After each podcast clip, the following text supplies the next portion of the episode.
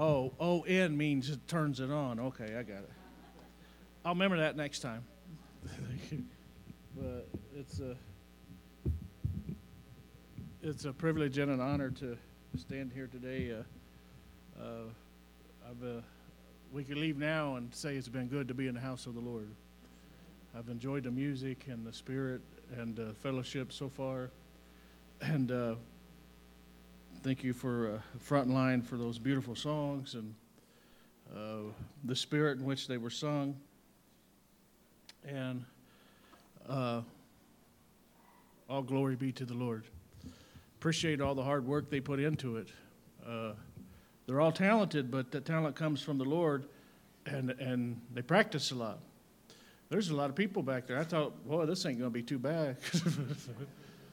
but remember our pastor this morning as he's in Tucson. Uh, remember our, our uh, church in Tucson, our, uh, that uh, the Lord would, uh, the Lord knows the needs there. And I pray that uh, they would find a pastor. church has to have a pastor. and grateful that our pastor is willing to go and, and, and help out. And, uh, but just keep him in your prayers, if, if you would. And, uh, and I know you will. But thank you for being here this morning, and may God richly bless you. And I honestly believe that nobody's here by accident this morning. uh, I don't, th- even if you just woke up and decided, well, I think I'll go to church today. Uh, I don't think that was an accident. God's got us all here for a reason. And uh, may we honor and glorify him in that reason. And may his word go forth and be a help. Good news for you this morning. I've only got two points. the bad news is it's 12 pages of notes. but if you would, turn your Bibles to the book of John, John's uh, Gospel, chapter 5. And uh, I want to think about a thought this morning help for the hopeless and hope for the helpless. We'll look at the first nine verses of the book of John, chapter 5. And uh, as you're turning there, let's, uh, let's uh, bow our head in prayers this morning. Father, Lord, we are grateful to be in your house this morning. And Lord, we do thank you for the uplifting music, Lord. And Lord, how good praise songs and worship songs, Lord, uh, prepare our hearts, Lord, uh, for your word, Lord, and, and for your honor and your glory. Uh, Father, you've been so good to us. Lord, sometimes we forget how good you are to us, Father, but you never left us, you'll never forsake us, and that's your promise. And Lord, we thank you for that this morning. I just pray as the word goes forth this morning that it may be a blessing to somebody or help to somebody. And Lord, I pray for our pastor, Joel as he is uh, sharing your word in Tucson this morning or this afternoon, Father, I pray that you would just bless him, Lord, and bless the people out here. Be with the church down there, Father. And we just pray that your will and way would be done, Father. And for it's in Jesus' name we pray. Amen. Amen. Uh, chapter 5, John chapter 5, and the first nine verses. Of course, there was a man uh, healed at the pool of Bethesda in this text and uh, there's a lot of applications for us today. And the word Bethesda, what's the word Bethesda mean? House of mercy. And uh, in this case, in these verses, we see it was a house of misery for many people. Uh, the pool was situated where there was an intermittent stream of moving water, the Bible tells us, and a descending angel would come down and a lot of liberals have disputed the fact that it was a descending angel, but in Revelations chapter 16, verse 5, uh, talks about the angel of the waters. And in some way or another, I don't know how, but in some way or another, the waters moved and they had a, a, a, a they had a power, a particular a power, and uh, peculiar. That's what I'm trying to say. I got praise the Lord, but uh, and and uh, I don't know, the, the effect of the bubbling water moving upon the afflicted bodies of the people indicated the presence of God. And uh, there was five porches that were covered areas where sick folk would lay and await the opportunity to get to the healing uh, pool, to get into the pool and be healed. As you, I'm sure you're familiar with the story. And uh, as we read uh, verse 1, the Bible says, After this there was a feast of the Jews, and Jesus went up to Jerusalem. And now there was in Jerusalem by the sheep gate a pool, which called in Hebrew Bethesda, which means house of mercy. And having five porches, in these lay a great multitude of six sick people, blind, lame, paralyzed, waiting for the moving of the water. For an angel went down with a certain time of the pool and stirred up the water, and whoever stepped in first after the stirring of the water was made well of whatever disease he had. Now, a certain man was there who had an infirmity 38 years.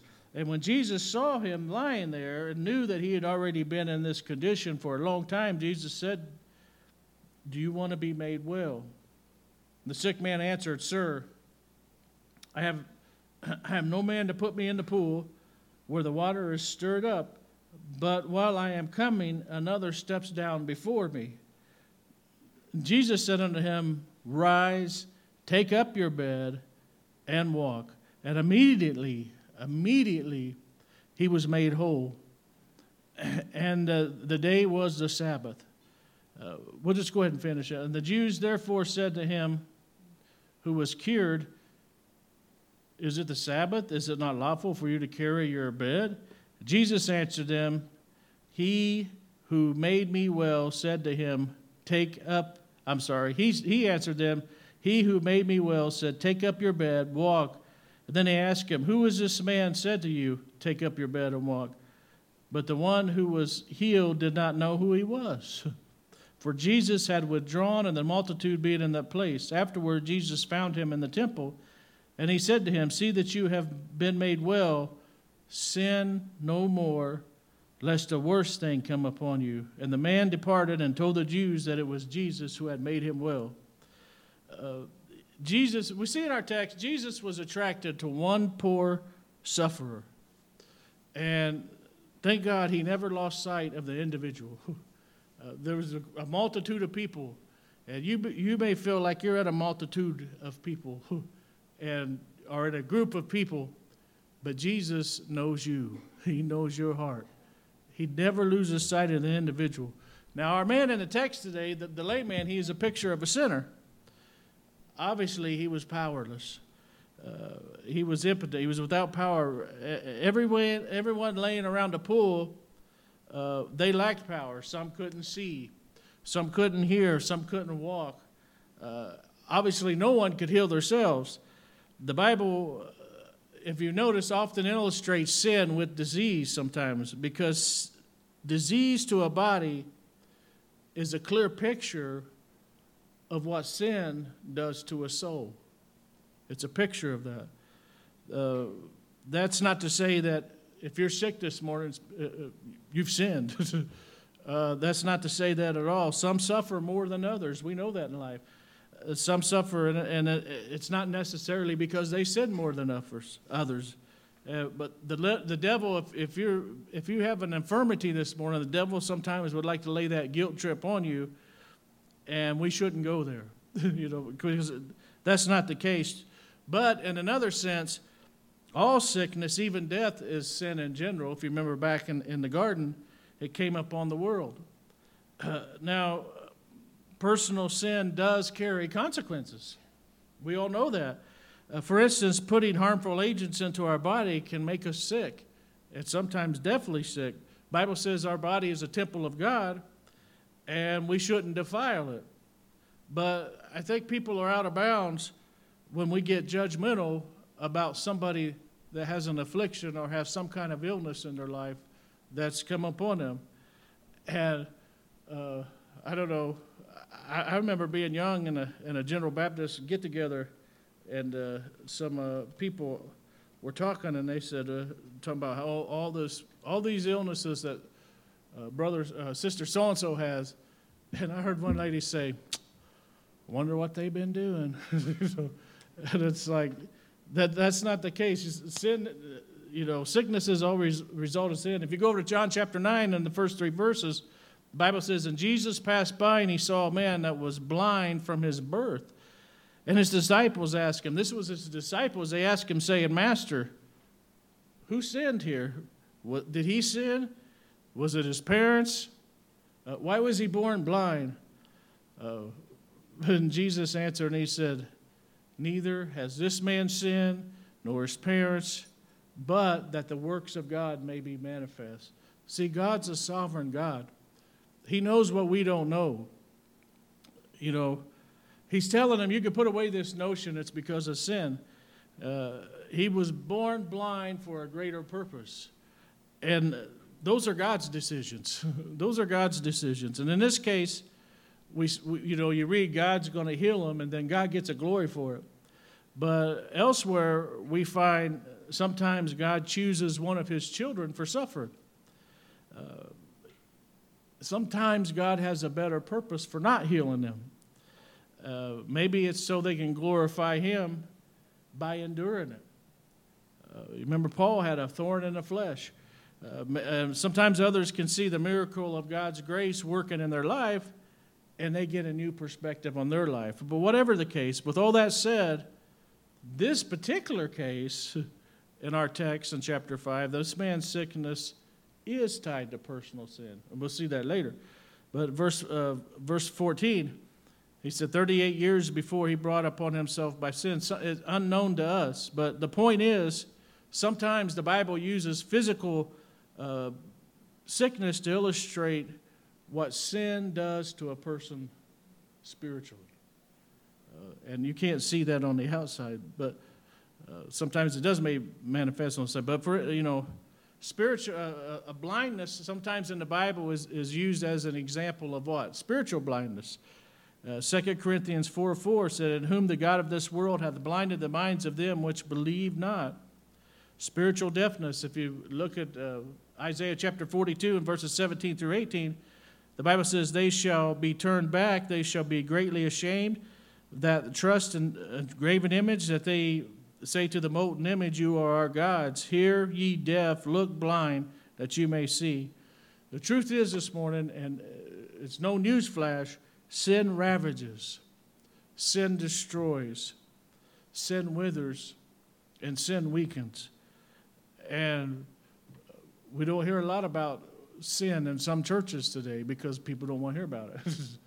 you know, they, they want to they want to go, you know, hear a nice sermonette, uh, preached to Christianettes by a preacherette, and feel good about, you know, I'm going to church to feel good.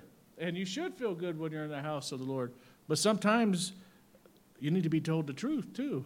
it's not always about bringing out the champion in you. You know, it's it's getting right with God. And sin destroys. We know that. Uh, there was a following poem that was written about a person that got caught up in immorality. It was written by William Blake, and it's just a short poem. I'll read it for you. It said, "Oh rose," talking about a rose. It's called the sick rose said, "Oh rose, thou art sick, the invisible worm, the flies in the night, and the howling of the storm has found out thy bed of crimson joy, and his dark secret love does thy life destroy. How many times have we seen in the life of young people a beautiful rose of innocence that's destroyed by sin? By sin. They make an emotional decision that can ruin the rest of their life or at least make the rest of their life very difficult to live. Someone said, I know you heard it before, sin always takes you further than you want to go, makes you stay longer than you want to stay, and it costs you more than what you want to pay. John uh, uh, Schlitt, he was, uh, was a guy I read about. He was, he's born in Lincoln, Nebraska, and shortly after his family moved to Pulaski, where he grew up, and he began singing, and, and he was showing interest in music, and he was a good musician from, from a very young age. And he left Mount Pulaski High School. He graduated in 1968. And in 1972, he joined a rock band called Head East, and he was the lead singer. He was, he was the lead singer of the group, and they produced several hits during the 70s. And I'm, i look around, and uh, a lot of people don't remember the 70s. but uh, but he did it, and he was, he was very successful. But during that time, he developed a dependency on cocaine and alcohol, and it reached a peak when he retired from the band in, in March 1980. And his addiction infested into a six month depression. And when he came, he came very close to suicide. He was contemplating suicide because he couldn't beat this addiction. This addiction had a stronghold on him. He was powerless, and he felt, you know, his worth, he, he felt like he was worth more dead than alive. And people, uh, that can happen. And he began, somehow, he began planning to end his life. And it was the night before his wife, she became a born again Christian, and she convinced him to go see her pastor, uh, knowing his condition. And he confesses that he complied only so that uh, he could have the ability to say, I tried, you know, uh, honey, I went to the pastor. I tried, I tried talking to him. But however, uh, God convicted him in that meeting, and he was uh, immediately became a born again Christian and immediately left drugs and alcohol. And five years later, he received a call and was invited to uh, audition for a Christian band called Petra. Maybe some of you have heard of it. And he got the job, and, and long story short, he won four Grammys, numerous Doves Award, he, he, uh, Doves Awards. He traveled around 35 countries and uh, all 50 states. But without God, he was like the man in our text this morning. He was powerless over sin. And in the natural, we all are powerless over sin. You may feel like you're powerless this morning. I don't, I don't know everybody here. Uh, you don't know, you know, you don't know me. You don't know what somebody's going through. You, you just don't know the struggles that they have. And, uh, you know, some sin has a, a chokehold on you, but Jesus has the power to deliver. And we see in our text this morning, he, he's all powerful. Uh, but this man was powerless. And secondly, he was hopeless, helpless. Uh, verse 7 as a quadriplegic, he was you know, he was motionless without help. And, and that's another picture of what sin does to us spiritually. It renders us hopeless. Uh, some people are slaves to the same thought pattern over and over and over again. You know, you want to be delivered from it. You're tired of it. You're tired of living this way. You feel helpless. So what happens eventually? You just accept it this is the way it is. It's not going to get any better. Have, have you ever been in a situation where you, it's just not going to get any better? We've tried everything, it's not going to get any better. And so it becomes a habit. But God tells us to rise out of our comfort zone, uh, get out of the comfort zone. We don't have to accept a situation like that any longer. You don't have to uh, any longer. You can walk away from a victim's mentality uh, because believers in Christ are not victims. You may have been victimized by something or someone, but you're not a victim this morning. If you have the Lord Jesus Christ in your heart, you are a victor through Jesus Christ. Philippians 4:13 says what? I can do all things through Christ which strengthen me. He didn't say you, you know, Paul didn't say I can do some of the small things through Christ which strengthen me. He said, All things, no matter what you're going through this morning, there is victory in Jesus. We sent the old hymn song, Victory in Jesus, my Savior forever. Thank God. Romans 8 uh, 31 says, What? If God be for us, what? Who can be against us? Who? You got God on your side, nobody can be against you. Uh, you remember the, the pattern Israel got stuck in. Uh, when you read the Old Testament, they'd have a great victory, then what? They build idols, they, they got a pattern. Uh, Judges 10 6 says, And the children of Israel did what? Evil in the sight of the Lord. Uh, the Bible, uh, we believe it's in the New Testament, c- c- compares it to dogs re- returning to the vomit. Have a great victory, and, or pigs going back to the mud. My, uh, uh, my grandpa in Kentucky, when I was a kid, I used to spend summers there, and he had a bunch of hogs and they just loved to play in the mud. oh, they, they, they did. That's why. That's their nature. that's their nature. Uh, sheep like to stay clean. They graze on the pretty grass, and, but uh, you know, That's that because that's their nature. That's their nature. And we have a sin nature, and if we don't surrender fully to Christ, what happens? We return to the mud sometimes. Uh, I think seven, uh, verse seven is one of the saddest verses in the Bible. It says, uh, it said the sick man answered, Sir, I have no man to put me in the pool when the water is stirred up, but while I am coming, another steps before me. Can you get can you picture that? You know, the psalmist said, No one cares for my soul, but my goal is that no one in our area would be able to say, My goal is nobody here leaves this house this morning, this church this morning, church house this morning, thinking nobody cares for your soul because they do. Jesus cares. He knows what you feel right now. Some of you have joy this morning. Thank God for that. And I, I, we should all have the joy of the Lord in our hearts. But there is some people hurting. I'm sure in a crowd like this of tens of thousands of people that are here this morning, I'm saying that because he's taping this. So. but uh, somebody, even in a small group, somebody's hurting. Somebody's going through something.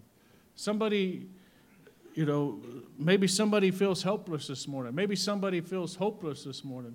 I don't know why we're looking at John chapter 5 this morning. To be honest with you, I had something else in mind this week, but I kept coming back to this. Uh, think about, he was laid there for 38 years. Now, some of you can't do this, but some of us can. Think about where you were 38 years ago. think about, I was half the man I am today, uh, weight wise. but you know, the longer the longer I've been alive, you know, think about how many. How, we've all been to the doctor's office. I had a, a one to to see a doctor not too long ago, and they said, you know, come here at 10:45 for check-in. Your appointment's at 11, and I got there at 10:40. I, I was five minutes late, and the lady goes, you were supposed to be here at 10:45." and uh, I said, "I apologize." And she, you know, so I got signed in, and then I sat there 35 minutes, uh, 35 minutes for waiting for them to call my name. and then I, I, wanted to say I was supposed to be in there at 11, but I didn't. I did. But but think think of you sitting at a doctor's office for 38 years, and you haven't even seen a doctor yet. you know, once and, and only once a year a nurse would come out and call you know say next and everybody makes a bad you know a mad dash to get to the door and whoever got there first was the next patient. That would be pretty discouraging wouldn't it? Uh, year after year after year you know the door opens next and you can't you can't you know you get beat you get beat to the door. And so there was no hope. He'd laid in this condition for 38 years for 38 years and in his mind he would be this way the rest of his life. You know at this point he just lays I, I, I honestly believe he lays by the pool simply because there's no other place to go. Where's he going to go? So, you know, some people, and maybe some people here this morning or somebody have had a situation where you've literally given up hope. You may not publicly admit it, you may not tell your family, but deep down, you give up hope. You've given up hope. You, you've gone through so much. The situation's been around for so long, maybe 38 years, maybe two, two years, however long it was, and you feel like you're giving up hope this morning, and it could be a, a, a relationship. I'm, I'm giving up.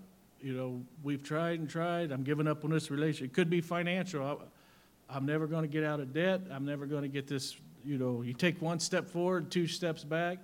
I finally saved up a couple hundred dollars and blew a tire this week, and you know, it just seems like things aren't getting get any better. Maybe it's work. You, you know, you, you're in a job you don't like and you don't see it getting any better. Maybe it is a, a physical infirmity. I know people uh, that go to this church, they've, they've got serious health issues. But this passage teaches us anything at all. It teaches that when Jesus Christ comes on the scene, nothing is impossible, nothing is hopeless. I've read a few times throughout my life that a person, a man or a woman, can live a few weeks, I don't know how many, but a few weeks without food. I wouldn't want to try it. but they could live a few weeks without food, a few days, not many, but a few days without water, and you can only last, you know, a few minutes without oxygen. But I don't think anybody can really live one second without hope. without hope. I read this story. Uh, it brought tears to my eyes when I read it. And I put it in here. Just there was a teacher. Uh, she had a unique job of going to uh, children's hospitals uh, long term. That was her assignment. She didn't have a classroom or a school to go to, but she was going to to these children's hospitals long term, and and that along there, will break your heart. Uh, in 2006, I had a, a great niece that uh, got a, attacked by a dog. And she's, uh, thank God she made it, but they called me the night it happened, and I went to the hospital and I saw her. And in my mind, I thought, she was only two. I thought she's not going to make it. It was terrible. It was terrible. And she had uh, so many wounds and so many surgeries since then. and uh, I decided, you know, I talked to, I got, I went there every night, and I, for a while, for a summer, and I got to, I started visiting some of the other children because I got to know some of the nurses. You're up, you know, you're around people every you talk, and I got to know some of the nurses, and I thought, I said, is there anybody, I, you know, any kids that are well enough I could go talk to, maybe try to cheer up? She goes, yeah, that would be great, Pastor. And I'd go in and talk to them, and it just break my heart.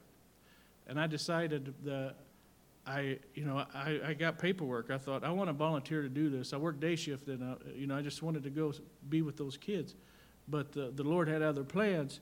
But it made me think of this when I read this story. Uh, she had a unique job of teaching kids in the hospital long term, and uh, it was so, you know, obviously they wouldn't get too far behind in their studies. So she, she served as kind of a tutor, and every day she would, she would get a name maybe it wasn't the same kid every day, but she would get a name and a room and a lesson, you know, what she was supposed to teach that particular child. And one day she was given a grammar lesson on nouns and verbs. And uh, every kid loves to, especially if you're sick, they want to learn about nouns and verbs. You know, that's pretty exciting. And, uh, but they sent her to the burn unit. And she didn't know until she got in the room how bad it was. The boy was wrapped in a gauze from head to toe, and he was in so much pain, just a little, just a little guy. And uh, this was going to be his first lesson since he'd had an accident, uh, got burned up a few weeks later. And you can imagine how she felt, you know. And so she introduced herself to the to the young man, and, and she began her lesson. And this this poor kid could barely groan and, and acknowledge her. And she felt bad. She, you know, here she is. This kid's in so much pain, and she's trying to teach him verbs and nouns and adjectives, and pronouns and participles, and all, all the things that you know kids like to think about. And she walked down the hospital hallway on her way to the student. Uh, you know, she did what she had to do. And then uh, she, she gave the lesson, and, and like I said, she felt bad about the whole time. The next day, she was back at the, she was back at the hospital, and they'd given her another, another patient, another child, another lesson. And when they, you know, when she walked down there on her way to the student, that little boy in the burn unit that she was working with the day before yesterday or the, the day before, he saw her and he said, What did you do to that boy yesterday? And she melted and she started, she's, I'm, I'm so sorry. You know, I, that was my job. I had to, I had to teach a lesson. And, uh, you know, she, she said, uh, she told the nurse, she said, I'm sorry that I added to the stress in his life at this time. And she was going on and on. And the nurse stopped her and said, No, no. She goes, she goes, What I'm saying is, he's totally turned around. She said, He hadn't been responding to treatment, he hadn't been responding to medicine. Uh, he, wasn't, he wasn't even trying for us. He was lethargic in the spirit and, and he'd given up. And today, that kid is a different person. uh, she said his levels are better. Uh, there's a look in his eyes. And she said, she said, ma'am, I just want to know what you did in there. And she said, I taught him about nouns and verbs. And later, after the boy got a little better, she got to talk to him and, and the nurses, and they found out what happened on that day when she was in there giving him his lesson. While he was laying there, this little boy thought, for sure, I'm going to die. it's over. My life is over. And he said, they're just not telling me. He thought, you know, they're, they're, just, they're just not telling me. And uh, he'd given up. He'd given up. But when the teacher, he said, when she came in and taught me that lesson, I thought to myself, they wouldn't teach grammar to a kid that's dying. he said, that doesn't make any sense. And they wouldn't teach, and, uh, you know, he said, they wouldn't teach grammar to a boy who's dying. And he said, why would they? Then he said, I realized then and there I was going to live. What happened? He got hope. He got hope. He received hope. Whatever you're facing this morning, God didn't bring you here today to hear these words right now of hope for no reason at all. because it's not hopeless. Whatever situation you're in, it's not hopeless. Living the Christian life can only be lived through Jesus Christ. So, this paralyzed man at the pool, he was powerless, helpless, and hopeless for 38 years. That's a long time. Now, believe me, when you're my age, 38 years goes by fast, but it's still almost four decades. That's a long time to be in an infirmity. and so we see a picture of the sinner there. Then, secondly, we see the power of our Savior. Thank God. And we look at what he sees. This is, we talk about what the sinner saw. This is what he sees.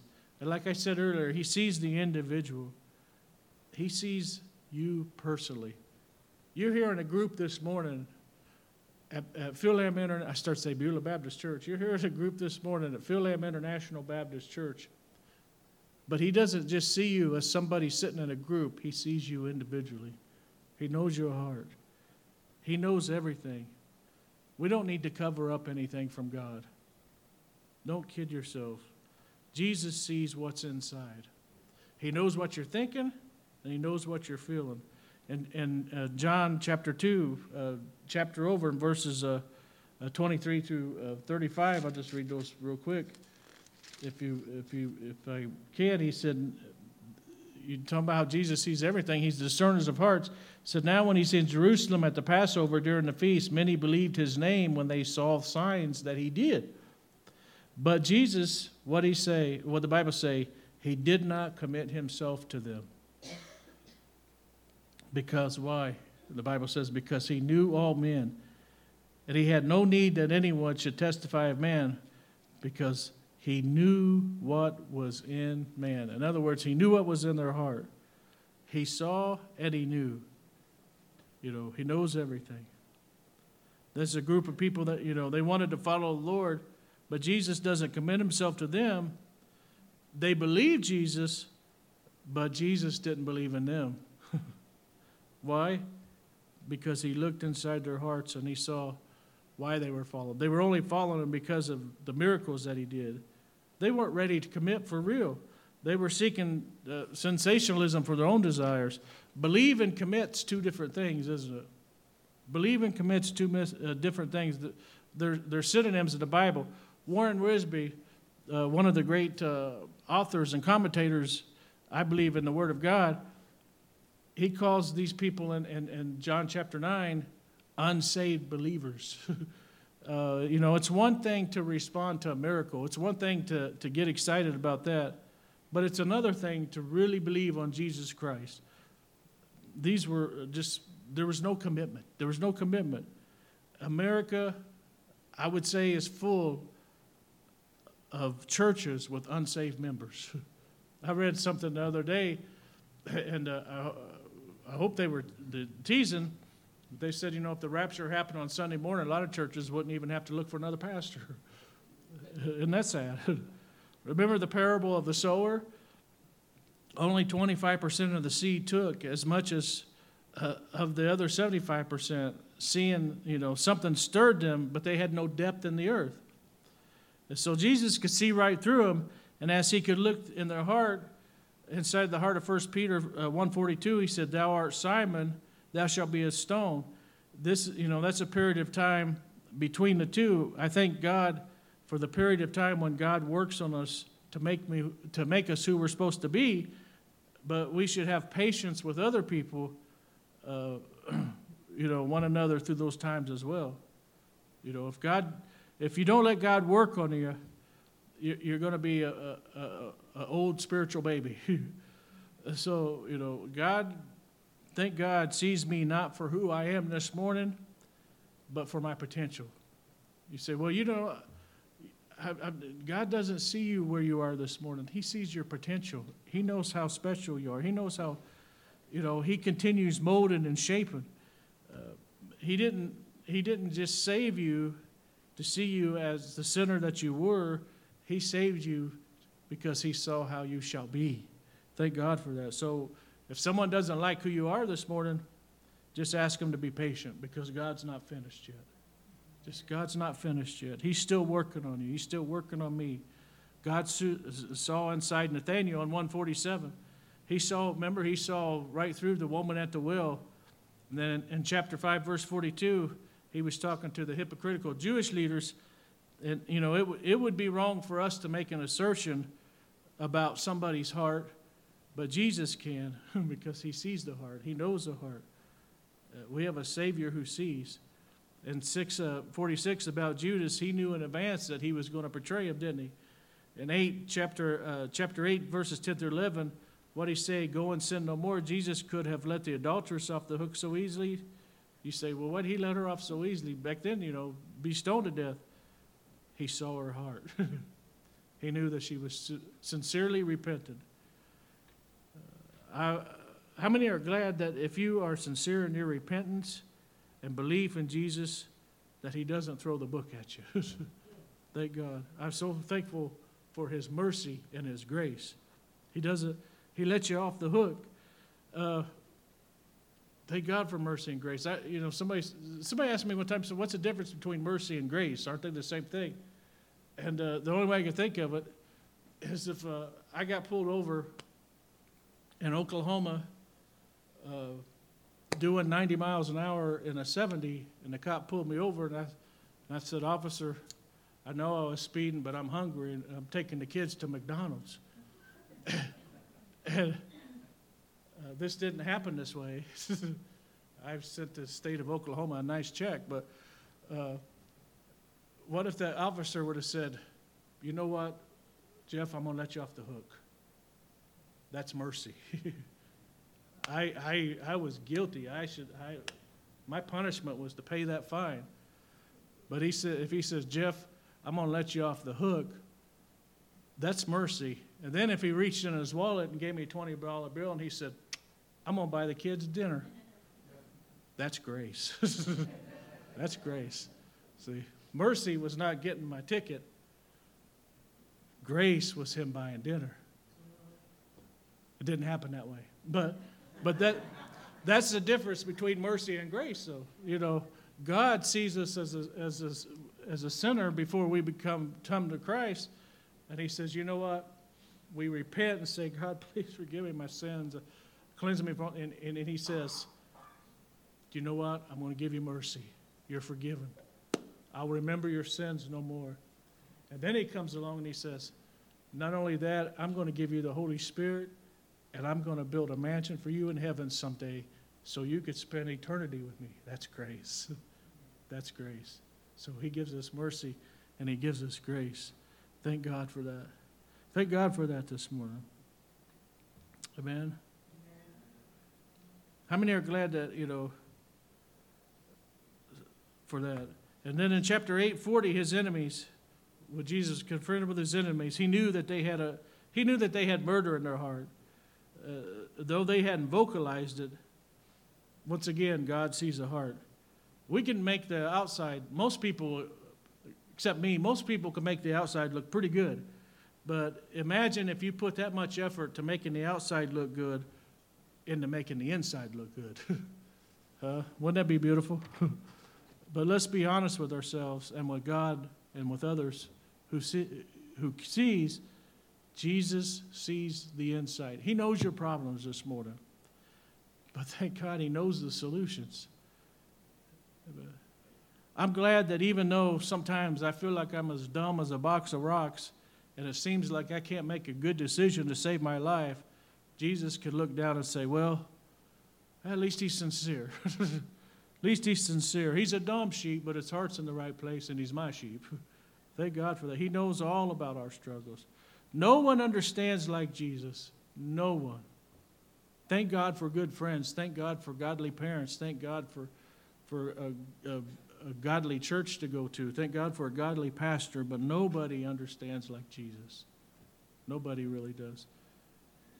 Tenderly, he whispers comfort to every broken heart he heals. And that's what he sees. That's what he sees. And secondly, what he searches in verse, the latter part of verse 6, he said, Wilt thou be made whole? Huh? that seems like a dumb question, doesn't it? If you're, if you're laying on a, on, a, on, a, on a, a bed on the floor for 38 years trying to get in the pool, and everybody beats you to the healing pool where the healing waters are, and then Jesus comes along and he says, Hey, you want to get better? uh, yeah. that would be your answer, I would think. But, you know, it seems like a ridiculous question, but the fact is, and I don't mean to be unkind, but some folks don't want to get well today. Uh, you know, some don't even know they're sick, especially spiritually, and some do but don't care. Uh, you know, some want to be sick. Not real sick, but sick. Uh, gets attention. I, have I've, I've learned some people, especially back home, I told you uh, I had, I had a, a, a, church that was, we had a lot of sick people. and uh, sometimes, you know, you make conversation, how you doing, how you feeling? And you better get ready for organ recital because they're going to tell you everything that's wrong. And some people, some people want that. Uh, I always, I still love to watch the Andy Griffith show. And uh, uh, I remember there was a, fic, uh, fictional character on the Andy Griffith show was Emma Watson and Emma Watson was always, oh, my rheumatism. You know, she was always, my, you know, the pharmacist won't give me my pills. I probably won't be around much longer. It's, you know, every every time she was in a scene on the show, uh, she was telling you how bad things were. And Sheriff Taylor, Eddie Taylor, I, I started laughing. I still laugh when I when I see him say it. He said, "Oh, Miss Emma Watson, she's been enjoying poor health for years." because she just she just loved to talk about it, you know and uh, it's the attention, you know. Uh, and sadly, I think in, in, in our country today, sometimes if Jesus showed up and said, let me, you know, I'm going to make you whole, he'd say, don't touch me, you'll ruin my disability. but, but, but I would think by and large, most people, if you have an infirmity, you want to get better. you want to get healed. But sometimes it's, I, I, I was reading uh, I read a couple accounts, and I guess it's true that you, you know you all heard of the Leaning Tower of Pisa. It was built about 900 plus years ago, and it was leaning due to a faulty foundation. And for centuries, they tried to find ways to fix it, but they couldn't. And eventually, some engineer uh, came up with a way and said, you know, if we do this, this, and this, we could straighten this baby up. And then the, the, the council decided, voted on it, and they decided no, let's leave it like it is. and the reason why is because it's a tourist attraction. You know, they don't want to straighten it out. Uh, they, they enjoy the attention, they get tourist dollars in there. Uh, and sadly, some people simply don't want to get saved, no matter how much you plead with them. They don't, they've gotten comfortable with themselves and they don't want to change. Have you ever talked to somebody? Especially maybe somebody that's a little advanced in years about the Lord, and they say, well, I'm too old to change now. You know, I've heard that before, haven't you?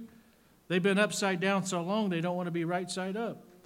But let me say, you know, that if you're messed up spiritually this morning and don't want to change, you don't know what you're missing. You don't know what you're missing. What freedom. There's so much freedom in the Lord. There's so much freedom in the Lord.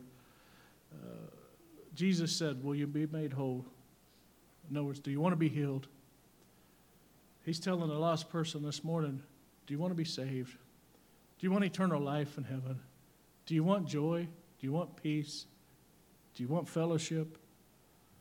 Listen, He's not going to force anybody to come to Him, is He? He respects your free will.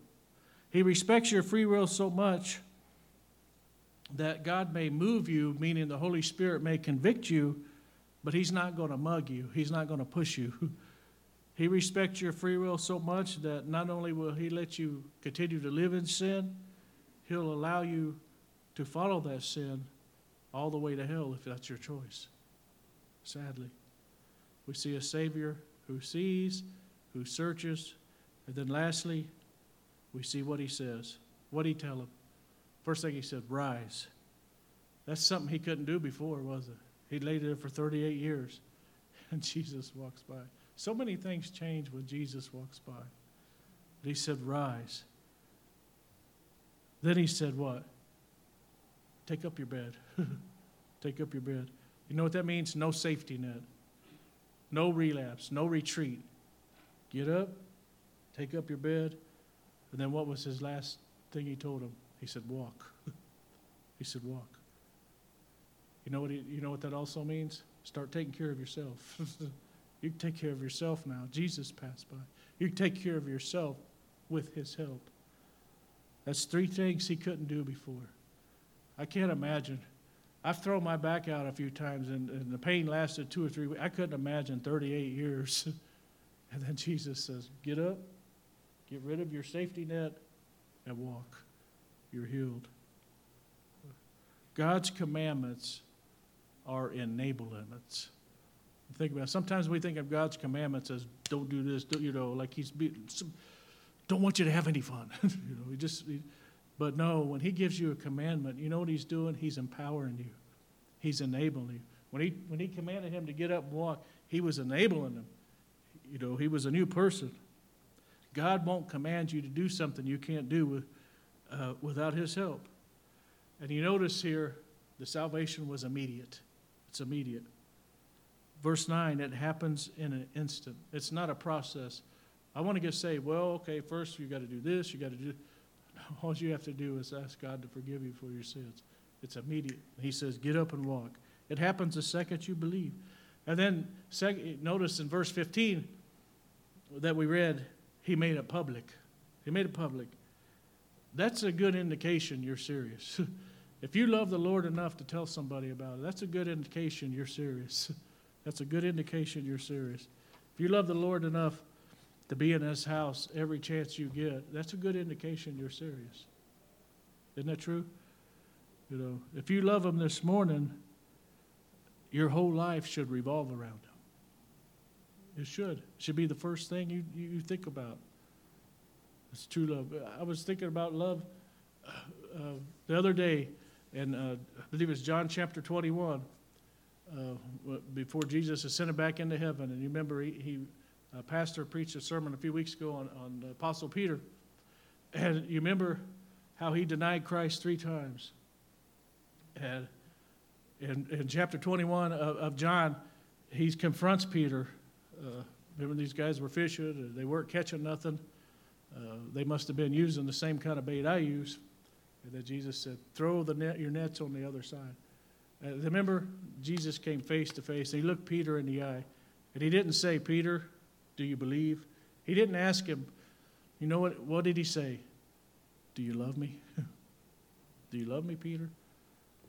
Peter said, Yes, I love you, Lord. Then what did he say? He asked him again, Peter, do you love me? And then the third time, he said, Peter, do you love me? That's full restoration. Do we love Him this morning? Say, Oh, I believe in God. You know, I, I, I go to church. Uh, I, I, I volunteer this, I volunteer that. Nothing wrong with that. But do you really love Him? do you really? Are you doing it out of duty? Are you doing it because mom and dad expect you to? Are you doing it because uh, brother or sister so and so talk bad about me if I'm not there and do this? Are you do it because you really love him? He's looking at you this morning and he's saying, You, you, you, you, do you love me? Do you say, Yes, Lord, I love you? He said, Second time, Do you love me? Do you love me? What did he say? Matthew 28 Come unto me, all ye that are what? Labored and what? Heavy burden. He knows if you're carrying a burden this morning, just like this man by the pool. And then what did he say? I'll give you rest. I'll give you rest. I don't know. I don't know if this is, I hope, hope this is for somebody this morning that might wanted to hear that, might needed to hear this or rehear it. You know, I don't know. There could be somebody in here this morning, you have a ton of pressure on you. Matthew 28, you know, 11, 28, you know what the Lord's saying? Come unto me. Come unto me. He's walking by. It's like you're laying by the pool, by the healing waters. But he's saying, Come unto me. You know, maybe you've talked to other people about your problems, a confidant, may, you know, and there seems to be no answer. Jesus is saying, Come unto me. maybe you, you're in a financial bind and you just can't, and, and you've been scraping by for so long and it's got you depressed because you don't see. Jesus said, Come unto me. Come unto me. Maybe you feel alone. You know, there's, we have a lot of lonely people in the world. We, uh, sometimes this happens a lot with our elderly people. The, the kids are a different state, move out, this, that, you know, and they feel alone. Jesus says, if you feel alone, you know what he says? Come unto me. Come unto me. Whatever your problem is, Jesus says, come unto me. Maybe you're lost this morning. Maybe you've never really known him in the true pardon of sin. You know what he's saying? Come unto me. You're labored your heavy burden, I'll give you rest. But if you're following your own will over the will of the Lord, He's telling you what, you, what He told this man at the pool. Will you rise and be healed? Do you want to be healed this morning? It's not a process, it happens instantly. The moment you believe, there is healing in His words. Thank God for that. But it goes back to the question He asked Peter three times Do you love Him? Do you know him as your Savior this morning? He's saying, Come unto me. He wants to give you eternal life. And the best part about it, it's free. we, we can't earn it. I can't work hard enough to get it. I definitely don't have enough money to buy a mansion in heaven or eternity with our Lord and Savior Jesus Christ. But he's saying, Come unto me. Come unto me. Do you know him this morning? That's the most crucial question you'll ever answer. And it's ask, he's asking you this morning number one, do you love him? Do you love him? You say, Well, I'm saved. I'm a believer. Do you love him? Oh, I love the Lord. do you love him? do you love him? Is everything you do motivated by your love for Christ? Do you know him as your Lord and Savior? He says, Come unto me. Today is the day of salvation. Let's pray. Heavenly Father, God, we're so thankful that you love us this morning. Father, help us love you more and more. Lord, help us love you like we ought to love you, Lord, like you deserve to be loved. Lord, thank you so much that we don't have to, if we find ourselves in a position, Lord, trouble, Father, that we don't have to stay in that condition because, Lord, we know you're walking by this morning. Father, we know you want to touch hearts this morning. Lord, there may be somebody in here that's really going through maybe one of the worst spots in their life. And you're telling them this morning, Father, through your word, do you want to be made well? Do you want to be whole? You're saying, Come unto me. Father, may they give that burden, that situation over to you, Father. Lord, we thank you for your love. Lord, bless hearts. Lord, touch lives. Lord, thank you for everyone that's here. Lord, we just pray that you'd bless the homes. Lord, if anybody doesn't know you as a personal Savior, Father, that they would come forward or talk to a believer, Lord, and get their hearts settled today, Father, that they may know you in a personal and a real way. For it's in Jesus' name, amen.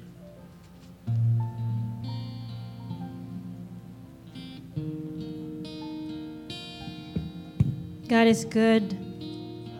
He takes care of us more than what we expect Him to do for us, and He takes care of us because we are His children. And so, let's sing that song. God, you are so you're so good. One more time. Let me ask everyone to please rise, and let's sing it like we meant it. That God is so good to us. He's so faithful. He loves us. That He gave His one and only Son.